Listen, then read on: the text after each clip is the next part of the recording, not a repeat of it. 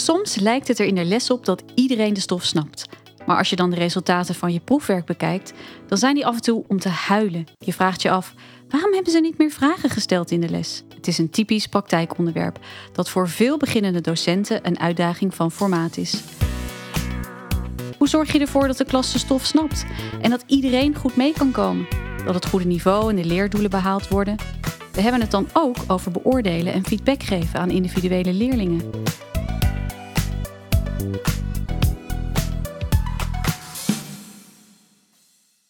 Maurice, wat komt er als eerste bij je op als we het over dit onderwerp hebben? Dat het uh, vooral heel herkenbaar is. ja. ja. Ja, dat. Ja, kan me voorstellen. Hey Rickert, is dit een ding onder starters? Ja, denk ik. Um, ik weet niet of het specifiek dit onderwerp, zeg maar, een ding is. In de zin van dat dit zwaarder weegt voor starters dan anderen. Ik denk dat het gewoon bij de onzekerheden van een starter hoort. En um, ja, daar zit dan, uh, toetsen maken is lastig. Uh, niveau inschatten is lastig uh, van leerlingen. En de onzekerheid van of je dan wel het goede doet en dat niveau haalt met het beoordelen en toetsen. Ja, dat is gewoon best wel spannend allemaal. Dus ik denk dat het vooral in, in de zin van de verantwoordelijkheid en de spanning zit. En de hoge eisen die starters aan zichzelf stellen. Dan aan het onderwerp specifiek. Oké, we gaan er straks lekker induiken in dit thema. Eerst gaan we even terugblikken. Het is alweer een maand geleden dat we elkaar spraken. Um, ik ga straks uh, aan Elisabeth iets vragen over wat er gebeurd is op LinkedIn. Maar Maurice, ik begin bij jou. Je had een bijzondere workshop en sollicitatiecursussen, klopt dat? Ja, klopt. Ja, we waren met uh, eigenlijk uh, VMBO, de hele lichting, derdejaars, waren we naar Stap op de Rode Loper. Evenement waarbij inderdaad de leerlingen workshops kreeg van, van schrijvers. Um, ja, echt heel tof. En daarnaast hadden we inderdaad ook nog uh, de sollicitatietrainingen. En steeds bij zowel de workshops als de trainingen kwam de vraag van de leerlingen: is het nou voor een cijfer? Is het verplicht? Bekend. Moeten we? Ja. Ik zeg ja, zeker, dit moet. Uh, het is niet voor een cijfer, maar dan zie je wel achteraf, zeg maar ook naar die workshops, dat als de leerlingen er eenmaal zitten en contact hebben met die schrijvers, ja, dat ze het toch echt wel uh, tof vinden en een leuke, leerzame dag vonden. En ja, bij die sollicitatietrainingen kwamen ze eigenlijk na het gesprek, het echte sollicitatiegesprek, kwamen ze eigenlijk uh, met een grote glimlach terug. Waren allemaal aangenomen, allemaal goede tips meegekregen. En dat was ook wel echt uh, leuk om te zien. Vooral dat ze in eerste instantie een beetje balend het gesprek ingingen. Uh, maar daarna eigenlijk ja, met een rugzak vol met tips en een grote glimlach met elkaar weer inkwamen. Leuk. Want ik moet me voorstellen, bij een sollicitatiegesprek, dan zitten ze bijvoorbeeld echt met iemand van de bank. Of uh, echt met een uh, filiaalhouder van de Albert Heijn. Of hoe moet ik dat zien? We hadden eigenlijk een recruitmentbureau uh, gevraagd om met ons ah, de gesprekken aan te gaan met, met de leerlingen. Dus um, ja, het was eigenlijk een recruitmentbureau uit Zuidoost. Dus die automatisch ook heel bekend zijn met de leerlingen en de populatie. Ja. En um, ja, zij hebben de professionals geleverd die uh, alle gesprekken hebben gevoerd. Ja. Leuk, dus ik kan me echt voorstellen dat die tips die leerlingen krijgen inderdaad echt heel praktisch en goed in te zetten zijn. Dat is natuurlijk waardevol voor ze. Ja, zeker. Ja. ja. Elisabeth, jij bent begonnen met je klasje Latijn ja, dan eindelijk. Hoe is het? Ja, ik vind het echt super, super leuk. Ik had, uh, ik had wel verwacht dat ik het leuk zou vinden, maar ik vind het denk ik nog leuker dan ik al dacht. Um, wat ik gewoon heel erg merk is, ik heb, ik heb eh, Nederlands ook altijd heel leuk gevonden, het vak Nederlands. En ik merk dat ik nu ook een beetje Nederlands docent ben, want ik ben opnieuw het leidend voorwerp aan het uitleggen en het meewerkend voorwerp en werkwoorden en dat soort dingen. En dat, dat maakt het gewoon uh, nog leuker, omdat ik met nog meer dingen bezig ben dan ik eigenlijk had verwacht. En het zijn er tien en ze zijn mega enthousiast, dus het is ook, ja, het is een feestje. Leuk. Allemaal lieve kindjes die er zin in hebben. Lieve brugklassen. Oh, heerlijk.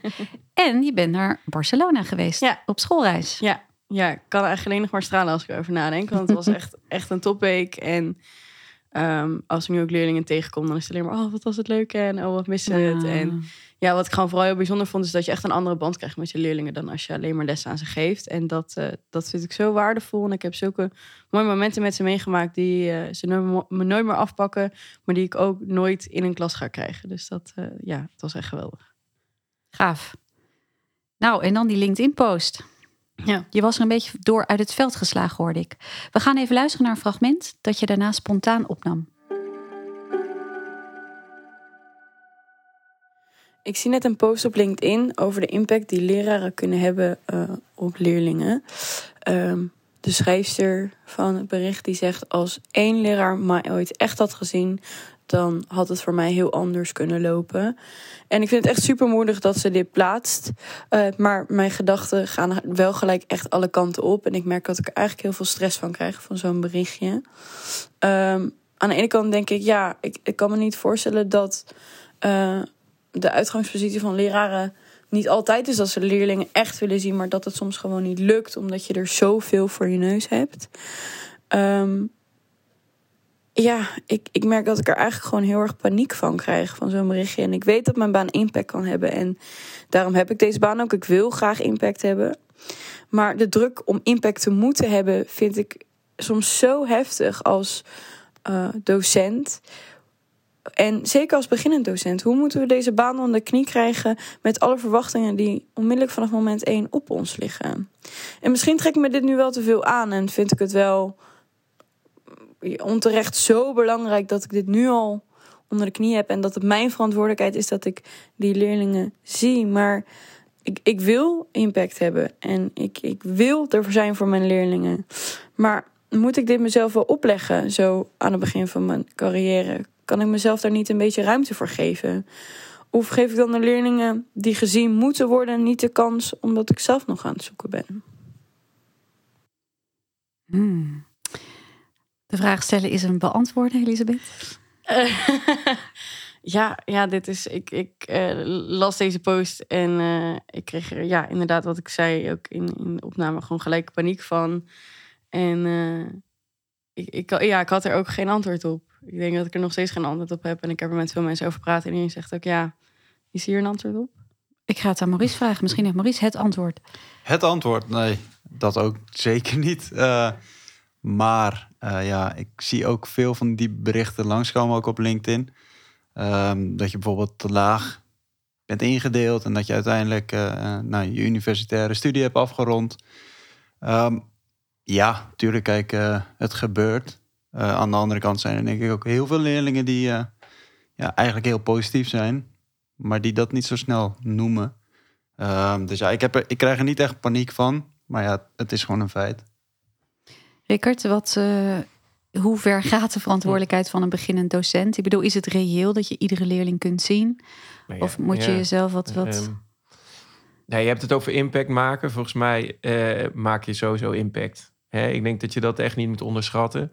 Uh, ik heb wel eens het gevoel gehad, of in ieder geval hetzelfde gevoel gehad. En vijf à tien jaar later in één keer een bericht ontvangen van zo'n leerling. En je dacht, oh, heb ik dit gedaan? Dus die impact is er zeker. Alleen misschien zie je die niet op de korte termijn, is die er in één keer in, op de lange termijn. Um, iets heel tastbaars wat je wel kan doen. Hè, want deze, deze leerling beschreef dus niet gezien worden. Nou ja, eh, elke klas zitten wel leerlingen die onzichtbaar zijn. Eh, of die zich onzichtbaar opstellen. Of die jij niet ziet, inderdaad. Ja, wat ik wel eens doe, is van tevoren voor zo'n les echt iemand uitkiezen. Zo iemand uitkiezen. En dan denk ik, oké, die ga ik benaderen met een bepaalde vraag. Of een bepaalde, ja, soms is een vraag meer juist met een compliment. Zodat hij zich echt gezien voelt. Ik denk dat dat wel heel prettig is. En, maar ja, daar kun je impact mee maken. Maar ik denk dat het echt veel meer zit in gewoon doen wat je denk ik al doet. En dan zul je uiteindelijk echt wel merken dat je impact maakt. Ja, ja en dat ook natuurlijk. Ja, ik ontving, dat is heel grappig, uh, vorige maand in één keer een appje van een leerling die ik tien jaar geleden les heb gegeven. Nou ja, dat zegt heel veel. Of een leerling die uh, stage bij mij heeft gelopen. Nou, dat vind ik wel echt hele mooie dingen om uh, te ervaren, ja. ja. ja. En dat gaat je ook gebeuren. Ja, ik hoop het. Ik heb nog wel, ja, zeker nu voor met uh, leerlingen van Barcelona, dat ik als ze dan tegenkom, dat ik dan vraag, nou, hoe gaat het? En dan zeggen ze soms, ja, wel prima of zo. Of dan vertellen ze toch iets. En dan zeg ik al tegen ze, oké, als iets aan de hand komt, dan alsjeblieft naar me toe. Hè. Zeg maar, als ik iets voor je kan doen, laat het weten. En ze zeggen altijd ja, maar ze doen het niet. En dan denk ik, oké, dan wil ik dus wel heel graag impact hebben en wil ik wel heel graag betrokkenheid laten zien. Maar ze moeten me wel tot op zekere hoogte binnen laten. En dat is natuurlijk heel moeilijk voor een puber. Um, maar dat, dat is ook wel weer die spanningsveld tussen een docent en een, uh, en een leerling. Ja, je kunt je afvragen ook in hoeverre um, is impact maken uh, verbonden met een crisis. Of dat het helemaal niet goed zou gaan met een leerling. En je kunt ook impact maken door gewoon het rolmodel te zijn dat je bent en ehm, je ding te doen. En dat leerlingen daar toch iets uithalen of zich gezien voelen of gewaardeerd voelen. Het hoeft niet per se dat er iets aan de hand is, toch? Ja, nee, ja, eens. Ja, dat was niet de insteek van die, eh, van die LinkedIn-post. Daarin was het wel heel erg van als een docent me echt had gezien, dan had mijn leven heel anders uitgezien. En dan was ik niet depressief geworden. Ja. Eh, dus in dat opzicht was er wel een crisis. Maar ik ben het wel met je eens. Je kan ook eh, in een positieve zin of op een positief moment impact maken.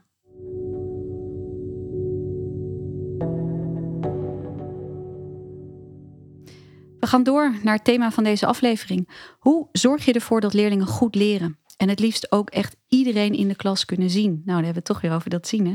En hoe bewaak je het niveau, zodat iedereen het snapt? Ik begin met een hele brede vraag. Uh, Maurice, hoe stel jij vast of de klas het begrepen heeft, de stof onder de knie heeft? Ja, dat is natuurlijk een, uh, een hele brede en ook een hele goede vraag. Um, ja, eigenlijk door uh, als wij starten in de les, bij wijze van spreken, in de kring, om gewoon echt lukraak ja, vragen te gaan stellen over de, de stof die we behandeld hebben. En um, ja, verschillende leerlingen ook eruit pikken. Uh, dus niet de hele tijd dezelfde aan het woord te laten. Uh, maar echt wel op die manier onderzoeken of iedereen meedoet en of iedereen het in die zin ook begrepen heeft. Ja, eigenlijk zo. Ja, Elisabeth, kun je aanvullen? Ja, we hebben op school sinds, volgens mij is het sinds kort, ik weet nog niet of het al, of weet niet of het al heel lang is, maar we hebben van die wisbordjes, dat zijn van die kleine whiteboardjes. En dan kan je inderdaad aan de start van zo'n les, kan je dan uh, controlevragen stellen en iedere leerling moet die beantwoorden. Je zegt tegen iedere leerling van hou je bordje omhoog. En dan kan je ook heel duidelijk zien waar bijvoorbeeld vraagtekens staan of waar niet helemaal een goed antwoord staat. En dan pik je er altijd wel één of twee uit van, hey, kan je het even voorlezen? Maar je hebt zelf wel heel snel visueel van, oké, jij hebt het door, uh, jij hebt het helemaal niet door, want je hebt een vraagteken opgeschreven en jij hebt het nog net niet helemaal door en die moet ik een beetje bijsturen. Zo'n wisbordje geeft zoveel informatie. Ik ben ook groot fan van de wisbordjes. Ja. Volgens mij is het best wel een hype, maar volgens mij is het een hele goede hype. Ja. En um, een van de grote voordelen vind ik ook, je kan dat het is echt oldschool. Hè? Je hebt die mobiel niet nodig. Dat vind ik super fijn. Ja. Voor Kahoot of andere informatie ophalen. En uh, uh, letterlijk, um, als een leerling het nog niet het goede antwoord geeft, dat sla jij als docent nergens op. Het wordt niet genoteerd. Het wordt niet in magister gezet. Je, je wist het letterlijk weer uit dat je het nog niet snapt. En je hebt weer een lege ja. bladzij. Ook letterlijk. Je hebt weer een wit bordje. En je kan weer meedoen in de volgende ronde. Dus het is ook nog eens een keer heel laagdrempelig voor leerlingen. Ze vinden het ook best wel leuk bij mij. Ja, ik, ik hoop dat dat blijft. Hè? Want ja. ik kan me ook voorstellen dat ze op een gegeven moment zeggen... ik heb vandaag al acht eh, keer dat wisbordje Ik ken het hele wisbordje niet. Oh, nou.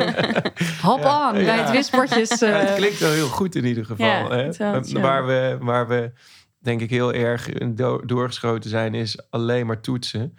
En veel minder het constante leerproces monitoren.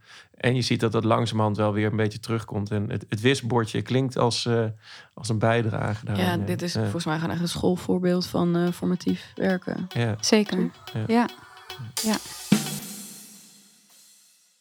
En wat je ook kan doen, is het in een multiple choice vorm doen. Waarbij je dus eh, drie of vier antwoorden geeft. En eentje is het goede antwoord, maar ook één of twee zijn dan antwoorden waarbij leerlingen vaak de fout ingaan. Bijvoorbeeld een rekenfout of een, standaard vervoegingsfout. Waardoor je ook dus inderdaad heel goed kunt testen van... Hey, zijn ze er echt of maken ze nog die ene fout... en hebben ze alleen nog dit kleine stukje uitleg nodig?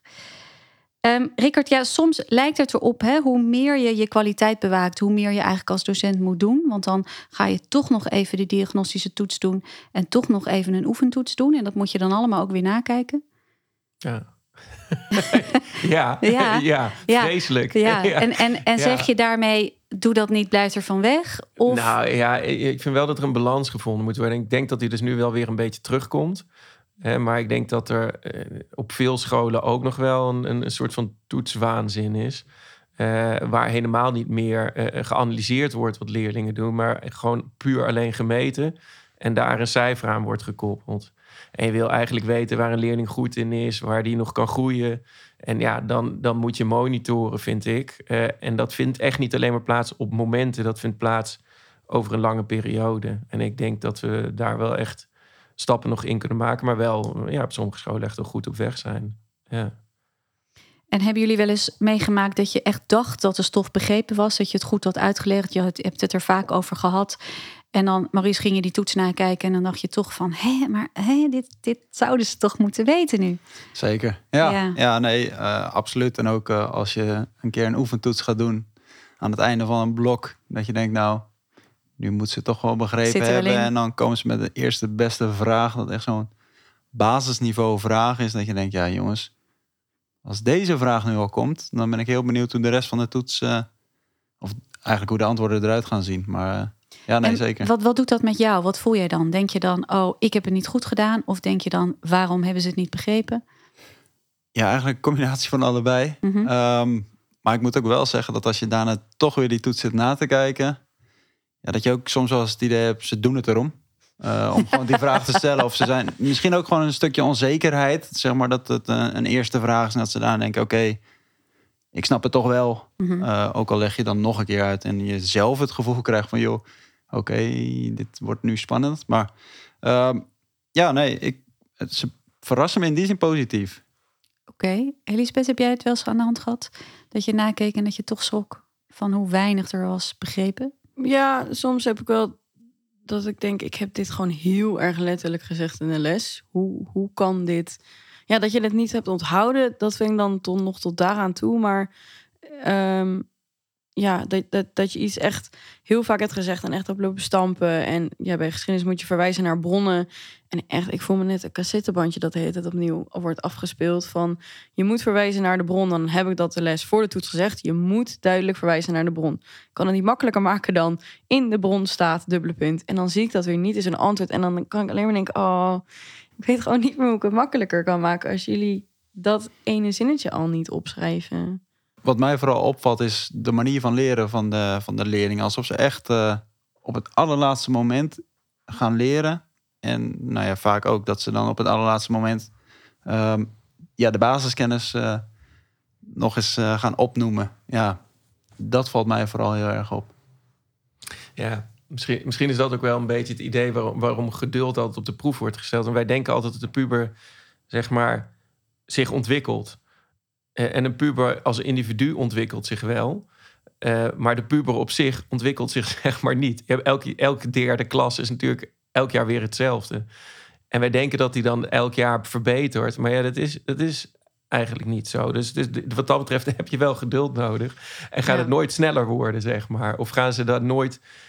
Of nooit, misschien is dat een beetje overdreven... maar gaan ze niet daar enorm veel verschillen maken van jaar op jaar? Ja, ik geef nu ook sinds ik Latijn geef, geef ik ook begeleidingsles Latijn. En ik heb dat net nog gegeven. Ehm, en ik merkte daar dat echt mijn geduld getest werd. Dat ik echt Mhm. iets al drie keer had uitgelegd. Ja, bij Latijn heb je naamvallen. En naamvallen hebben alleen maar betrekking op zelfstandig naamwoorden en persoonlijk voornaamwoorden. En niet met werkwoorden. En dan vraag je, wat is... Of kan je iets vertellen over dit woord? En dat is dan een werkwoord. En dan geven ze een naamval. En dan heb ik echt net twee minuten daarvoor gezegd... alle zelfstandige naamwoorden hebben een naamval. En een werkwoord is dat, heeft daar niks mee te maken. En dan doen ze gewoon binnen twee minuten, maken ze dezelfde fout. En dan denk ik wel, net dacht ik echt, oh ja, het is ook al laat. Dus ik moet gewoon even... Wou zeggen, want ik, was dit les 8 voor ze of les 9? Ja, dit of, was eh, om, om Ja, kwart voor vier. Ja. Dus Ja. op een gegeven, ik snap het ook. Bij hen zijn zij zijn ook moe. Maar ik dacht wel van, oké, oké, nee, ze, ze wil leren, ze doet haar best. Eh, geen zucht, gewoon doorgaan. En nog een keer uitleggen. Ja. En Rickert, mag je af en toe ook echt even met je vuist op tafel rammen en zeggen van nou, klaar, dit heb ik nou al vier keer uitgelegd? Ja, tuurlijk. Ja, je mag de lat ook wel hoog blijven leggen, dat vind ik wel. Ja, eh, maar je moet inderdaad dan wel het geduld hebben dat het niet altijd zo uitpakt als je denkt dat het zou uitpakken. Ja, en het- ja, het is heel frustrerend als je net eh, iets uit hebt gelegd en je vraagt die dag daarna in een toets terug. En ze- je krijgt, dan, dan denk je, ja, waarom heb ik dat gedaan? Ja, dat is denk ik toch een soort van acceptatie die je moet hebben. Ik denk dat dat niet... Ik weet, ik weet niet hoe we dat eh, heel sterk kunnen veranderen. Want het is iets wat blijvend is, lijkt wel.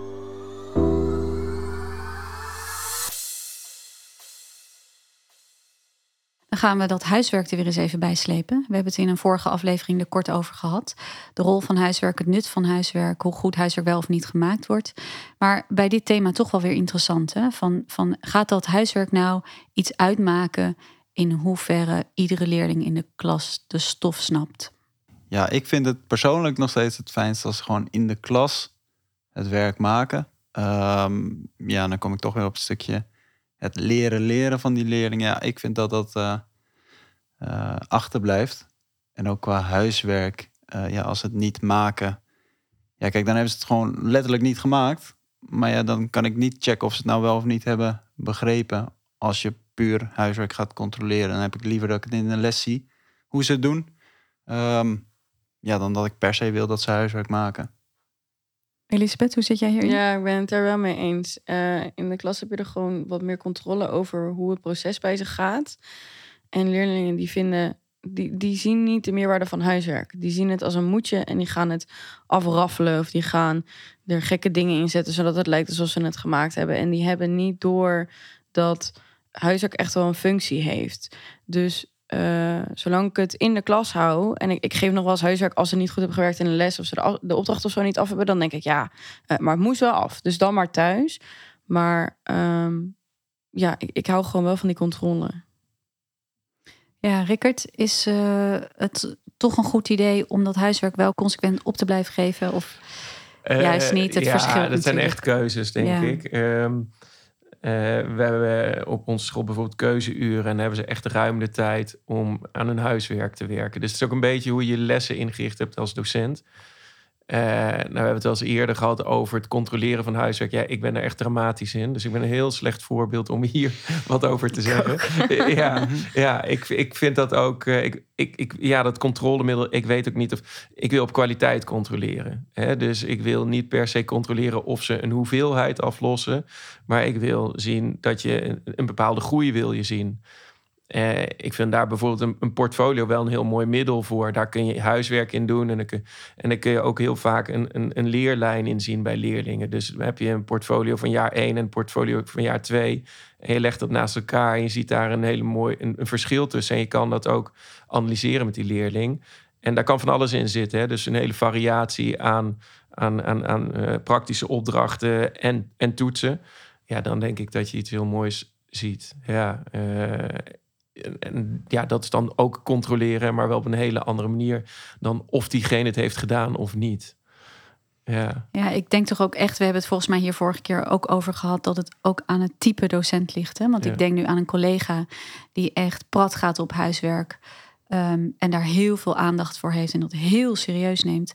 Mhm. En dan zijn ook de resultaten beter. Dus leerlingen komen Zeker, met gemaakt ja. huiswerk naar zijn les. Want als je het niet hebt, oei oei oei, berg je dan maar. Dus ehm, ik denk ook, hè, als jij al zegt van nou, ik vind het niet zo belangrijk, dan Nee, ik ben dat voelen leerlingen natuurlijk ook. En dat geldt ook ja. voor mijzelf. En Nee, volgens ja. mij zitten we met Elisabeth en Maries ook niet met twee ontzettende Nee. huiswerklovers. Nee. Nee, ik denk als je een, een docent hebt die heel erg controleert, eh, bijvoorbeeld op. eh, nou, voor mijn vak aardrijkskunde bijvoorbeeld, is toch echt wel heel veel formulering is heel belangrijk. Nou ja, als je dat wekelijks controleert hè, bij hè, een paar vragen huiswerk, ja, dat is gewoon super nuttig natuurlijk. Ja, je moet het alleen wel willen doen. Ja, En een consequent systeem hebben met, consequent met systeem. belonen en straffen. Ik vind, ik vind het ook een moeilijk moment tijdens een les. Want stel je hebt 31 leerlingen Ja. voor je en je gaat bij iedereen huiswerk controleren. Dan ben ik dus. Duurt een kwartier. Dat, Ja. Daar ben je een kwartier aan kwijt. Ik vind het ook een beetje zonde van mijn lestijd. En het is ontzettende chaos. Want al die andere kinderen gaan andere dingen doen. Eh, en je kan wel zeggen, nou, terwijl ik rondloop, gaan jullie dit doen. Maar die leerlingen die zien ook dat ik met iets anders bezig ben. Dus dat ik daar ook niet consequent op aan het handhaven ben. Dus ik vind het daarin ook misschien een beetje spannend. Dan helpt soms nog om het wat later in de les te doen. Ja. Zodat ze echt al lekker bezig zijn met iets anders. En dan vraag je alsnog van mag ik het nog even zien wat Ja. je had moeten maken. Maar dat is heel ingewikkeld, vind ik ook. Ja, Maurice, doe jij wel zo'n rondje huiswerkcontrole langslopen? Nou, ik heb ook eigenlijk als ik ze huiswerk laat maken, dan wil ik dat ze het voor de les eh, eh, aantonen. Dus eh, stel we zijn bezig met het schrijven van sollicitatiebrieven. Ja, dan wil ik hem voor de les al hebben ontvangen, zodat ik ook weet of Ja. je het hebt gemaakt, ja of nee. Ja. Ehm, en plus, ja, een sollicitatiebrief even controleren in het begin van de les, keer eh, 25. Ja, dan ben je eigenlijk je les al kwijt. Ehm, ja, nee, ja, ik wil het dan vooraf krijgen, ja. Ja, helder.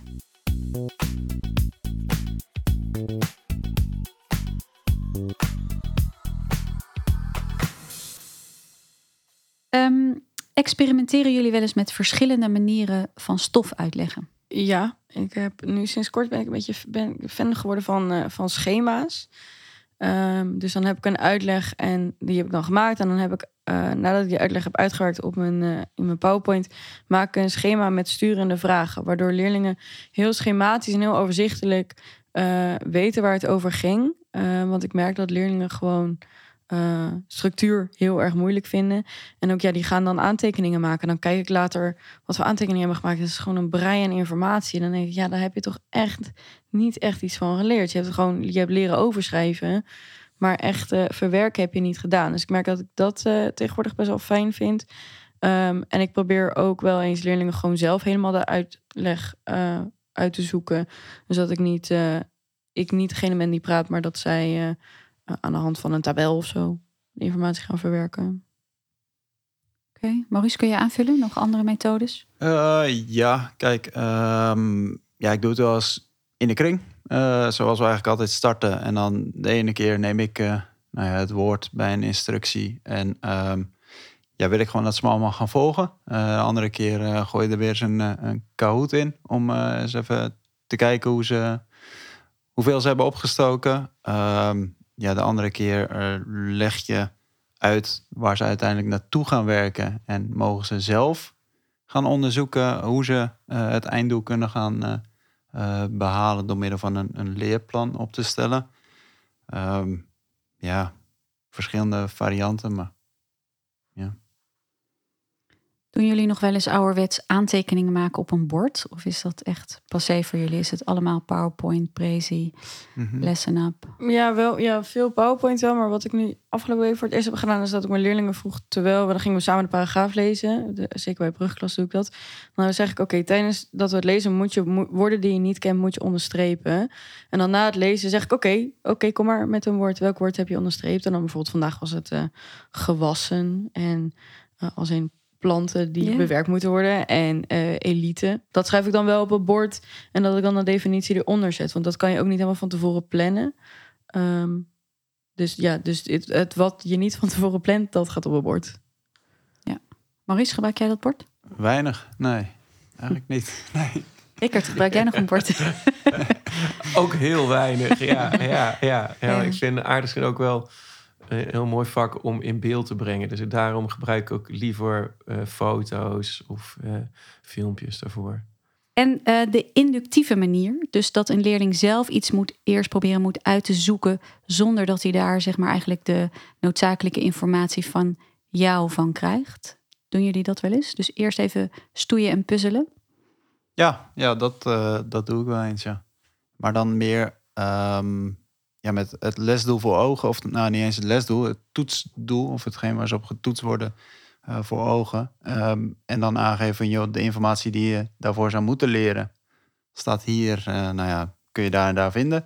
En ehm, ja, dan is het aan, eh, aan de leerling om de hoofd- en bijzaken te gaan onderscheiden. Het leerplan in te vullen. En dan geven ze een les later, zeg maar het leerplan zoals dat zou moeten zijn. Mhm. Ehm, en dan kunnen ze daar eigenlijk mee aan de slag.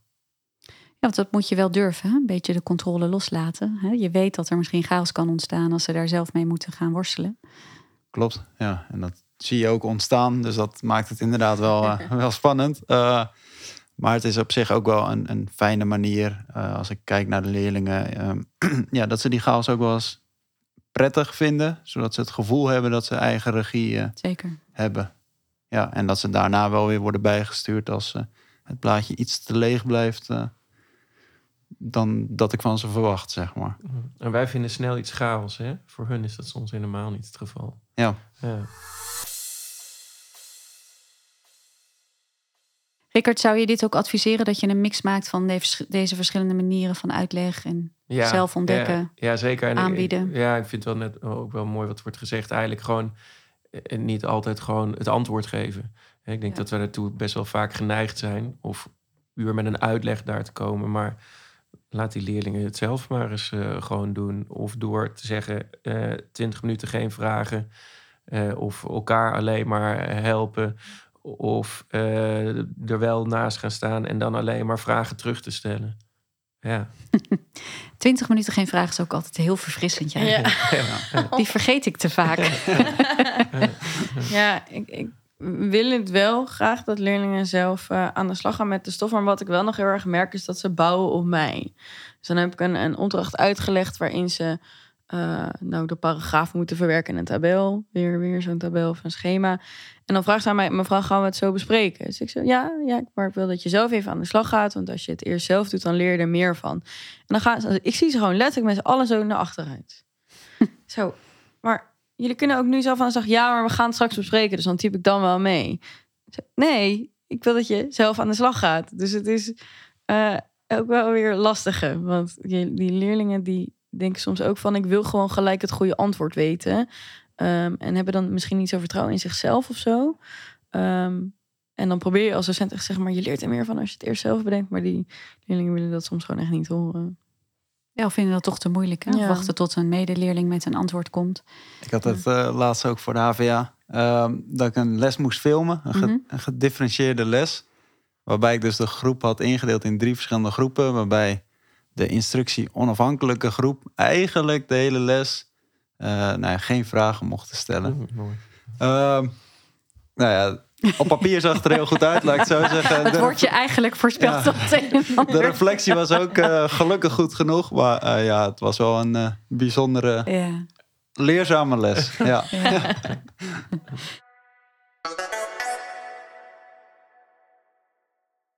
Nou, we gaan het eens even over die toetsen hebben. Maken jullie je eigen toetsen? Of gebruiken jullie de methodetoetsen die worden aangeboden? Of, of, of een mix? Of pas je ze aan? Eh, ik maak wel veel mijn eigen toetsen. Ook omdat ik eh, eigenlijk alleen wil toetsen wat ik heb behandeld in de les.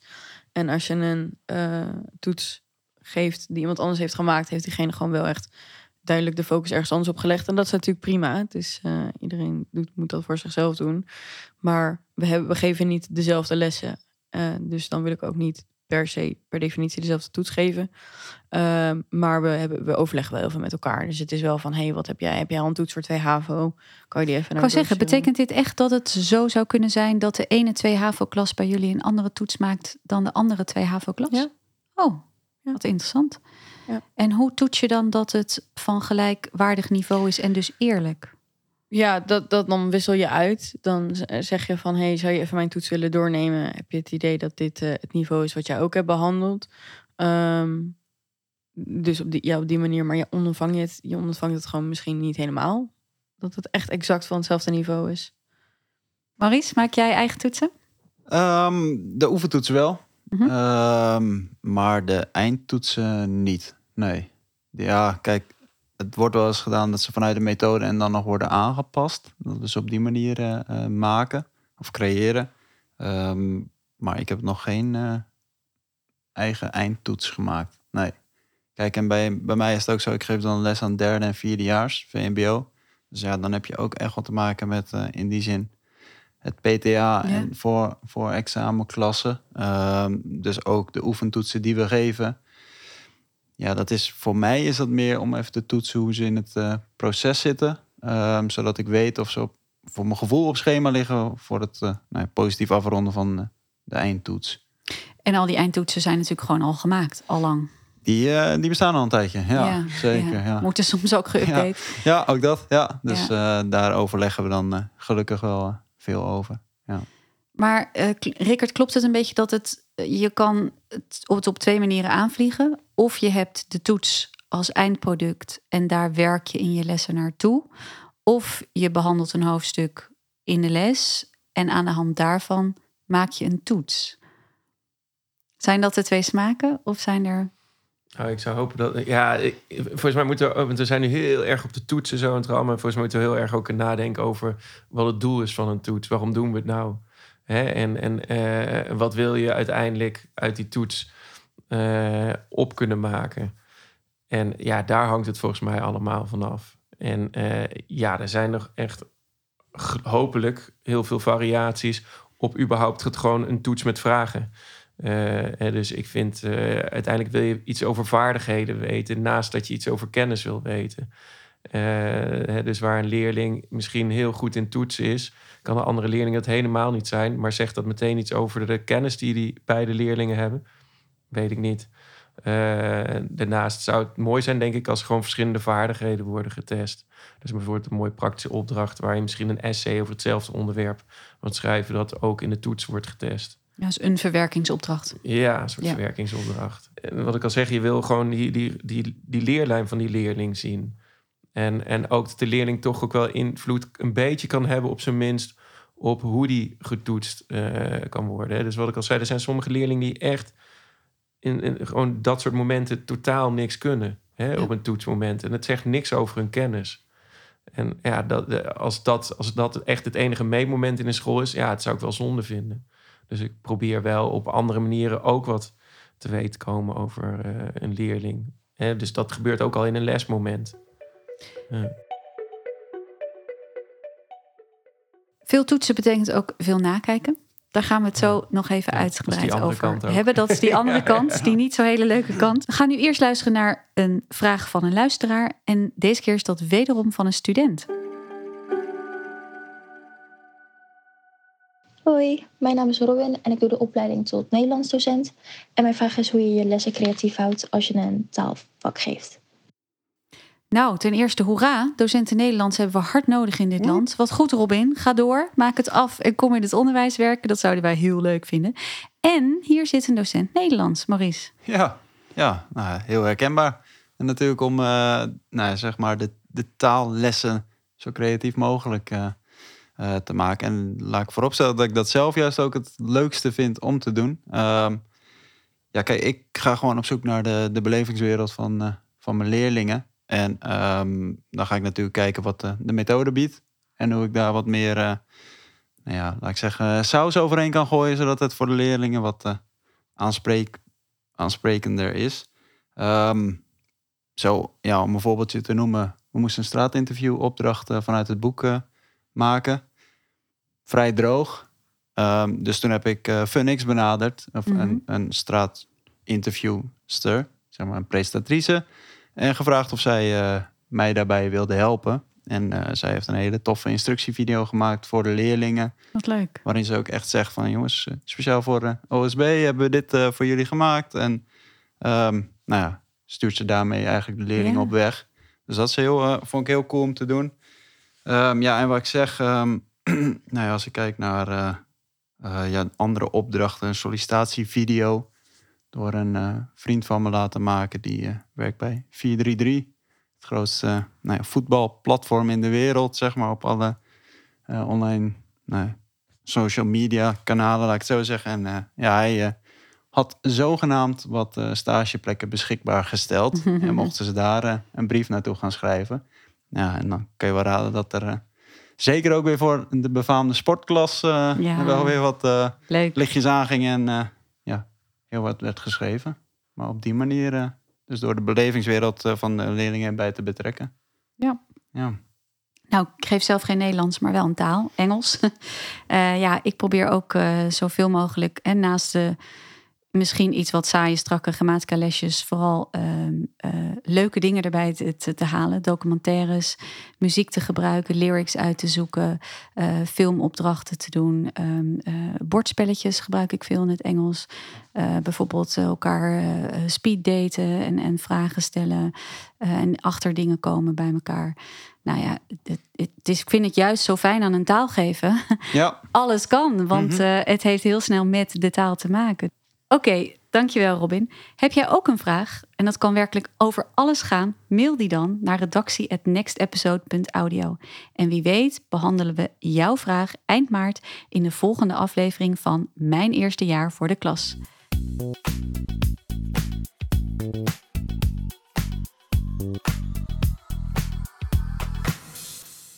We gaan terug naar ons thema. Want we moeten nog even over dat leuke dingetje nakijken hebben. Hoe gaat dat, dat nakijken? Wat vinden we ervan? Waar loop je tegenaan? Hoeveel tijd ben je eraan kwijt? Doe je het in het weekend? Ik wil alles weten, Elisabeth.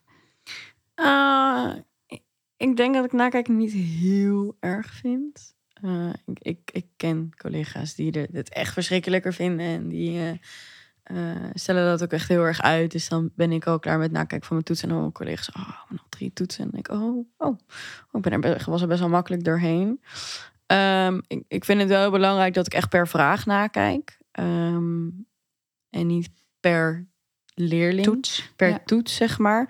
Ehm, ook omdat je dan gewoon echt heel duidelijk ziet van eh, hoe is de eh, in, in klassenbreedte deze vraag gemaakt. En Zeker bij geschiedenis heel ja, belangrijk. Zeker denk ik, bij hè? geschiedenis heel belangrijk. En dan hou je ook de kans kleiner dat je in, in voordelen of in nadelen gaat, eh, gaat nakijken. Maar ja, je bent er gewoon lang mee bezig. Het ligt wel echt aan het niveau. Eh 4 VWO ben je langer mee bezig dan 2 HAVO. Ehm, ik merk wel dat ik altijd steeds de makkelijke vragen nakijk. Zo eerst de multiple choice. Oké, oké, oké. Die heb ik gehad. Oké, en we gaan door naar de langere vragen. Maar ik vind, ik vind het ook wel moeilijk. Oké. Je stelt het niet uit, Nee. maar het is best lastig. Ja. Maurice, hoe vind jij het? Ja, ik vind, eh, ja, ik vind het eigenlijk ook wel leuk om te doen. Ehm, ja, het is natuurlijk zo, ja, toch een soort Ik bevestiging. heb nog wel wat. Ja, alleen mijn eigen klasse. Zo leuk Nee, hoor, maar eh, nee, ja, ik vind vooral eh, ja, die bevestiging is natuurlijk leuk om, eh, om terug te zien in, in de toetsen. Ehm, ja, en ik vind het ook vooral fijn om het gewoon meteen te doen. Ehm, ja, want je, ja, weet je, je hebt toetsweek, de lessen vallen uit. Eh, in die zin heb ik dan eh, zoiets van, nou, dan ga ik gewoon meteen vol gas eh, die toetsen nakijken. Zodat ik eigenlijk eh, eh, ja, ook tijd overhoud voor, eh, voor de leukere, de leukere, nog leukere dingen. Ehm, nee, maar ja, ik vind het gewoon lekker om te weten waar, ja, waar, waar ze staan. Ja, ik ben ook vaak wel Ja. benieuwd. Wat, wat, Ja. wat, wat hebben jullie er nou van gemaakt? En dan denk ik, even kijken. En dan soms dan zie je een hele licht tussen en denk je, ja, laat maar. Ja, ja.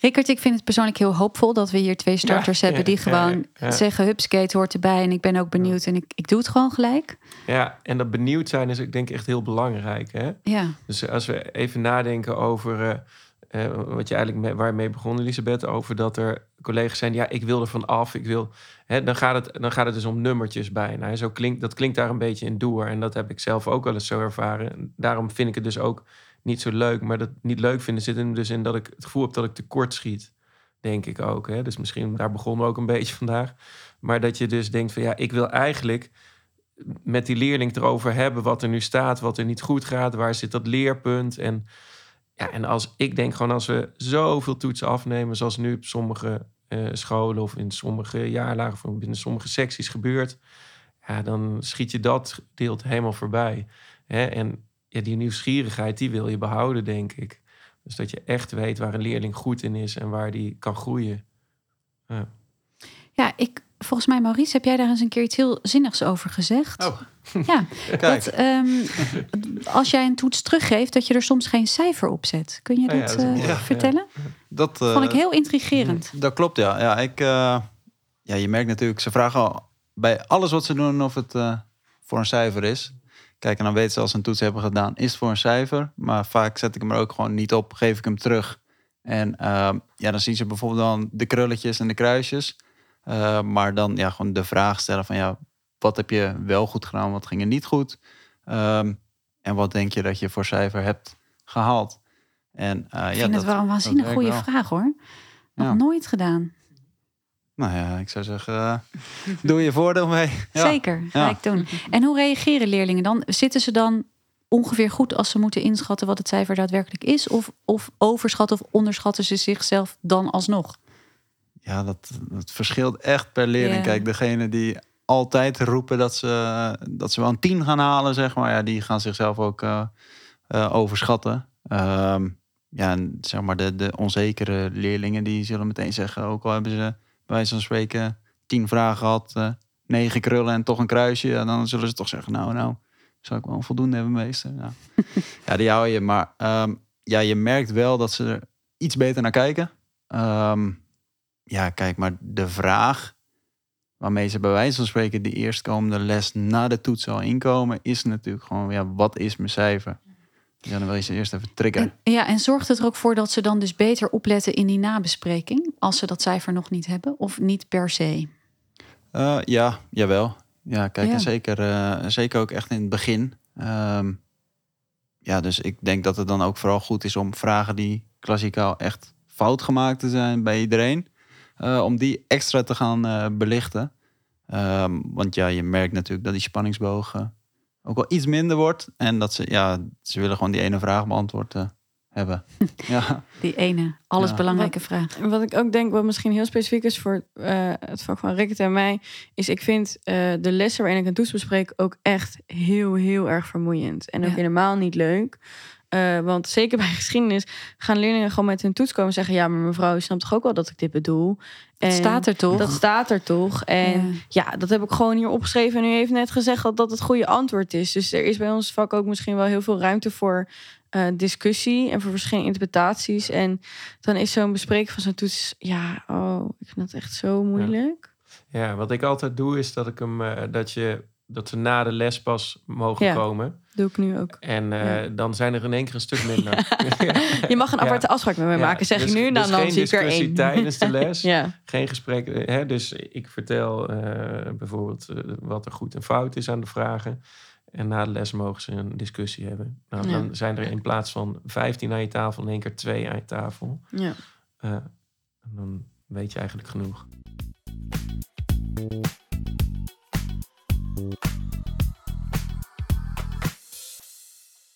Hebben we nog tips over hoe we het beste een toets kunnen nabespreken? Want we zeggen het is lastig, want leerlingen willen eigenlijk alleen dat cijfer maar weten en luisteren daarna niet meer goed. En het is heel vermoeiend, zegt Elisabeth, want je bent zelf heel hard aan het werken. Ja. Hebben we nog tips met elkaar? Ja, dat, dat wat Rickert dus net zei. Van eigenlijk zeggen tijdens bespreken geen vragen. Heb je een vraag, dan mag je aan het eind van de les komen of een aparte afspraak maken. Dat, dat helpt altijd wel. Ja. Wat, ik ook, eh, wat wij ook doen, is een soort extra opdracht, een samenwerkingsopdracht, waardoor ze nog eh, eh, ja, het cijfer kunnen gaan. ja, eh, een paar gaan tienden erbij kunnen sprokkelen. Ja. Ja. Ja, en, en sowieso nog even aanvullend, überhaupt nabespreken. Want ik denk dat dat heel vaak niet gebeurt. Ja, dus een toets Ja. moet je gewoon nabespreken. Eh, dat, is, dat is ook wel de behoefte die leerlingen hebben, denk ik.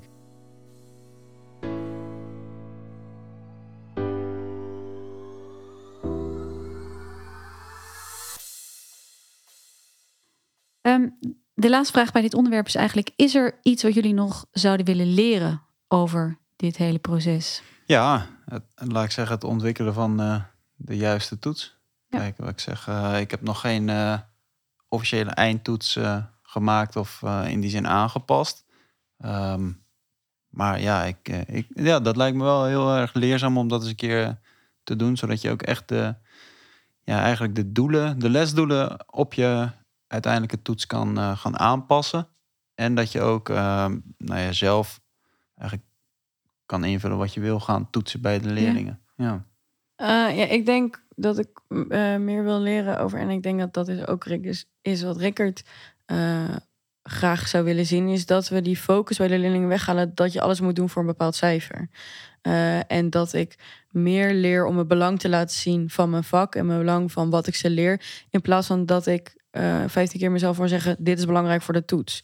Dus en dat, ik vind dat ook geen fijne opmerking. Maar ik merk nu wel dat dat er wel voor zorgt dat ze motivatie hebben. Terwijl je, je dat eigenlijk niet wil bereiken. Dus ik merk dat ik daarin heel graag nog zou willen groeien.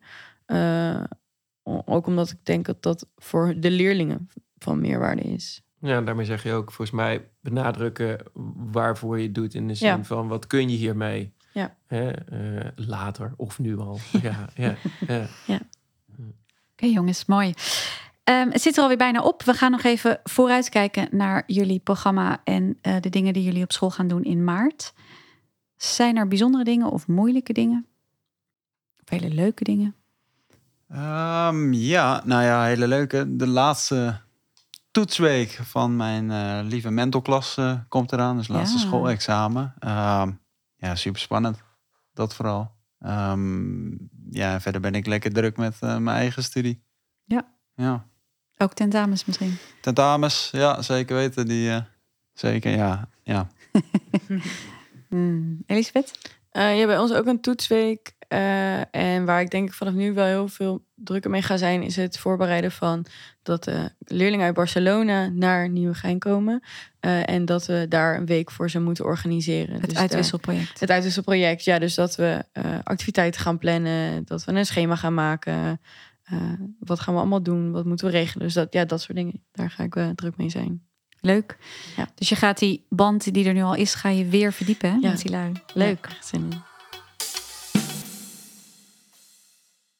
Oké, we gaan afronden. Maar eerst nog even kort wat je in de volgende aflevering eind maart kunt verwachten. Die draait volledig om het motiveren van leerlingen. Zelf ben je enorm enthousiast over jouw vak en de leerstof.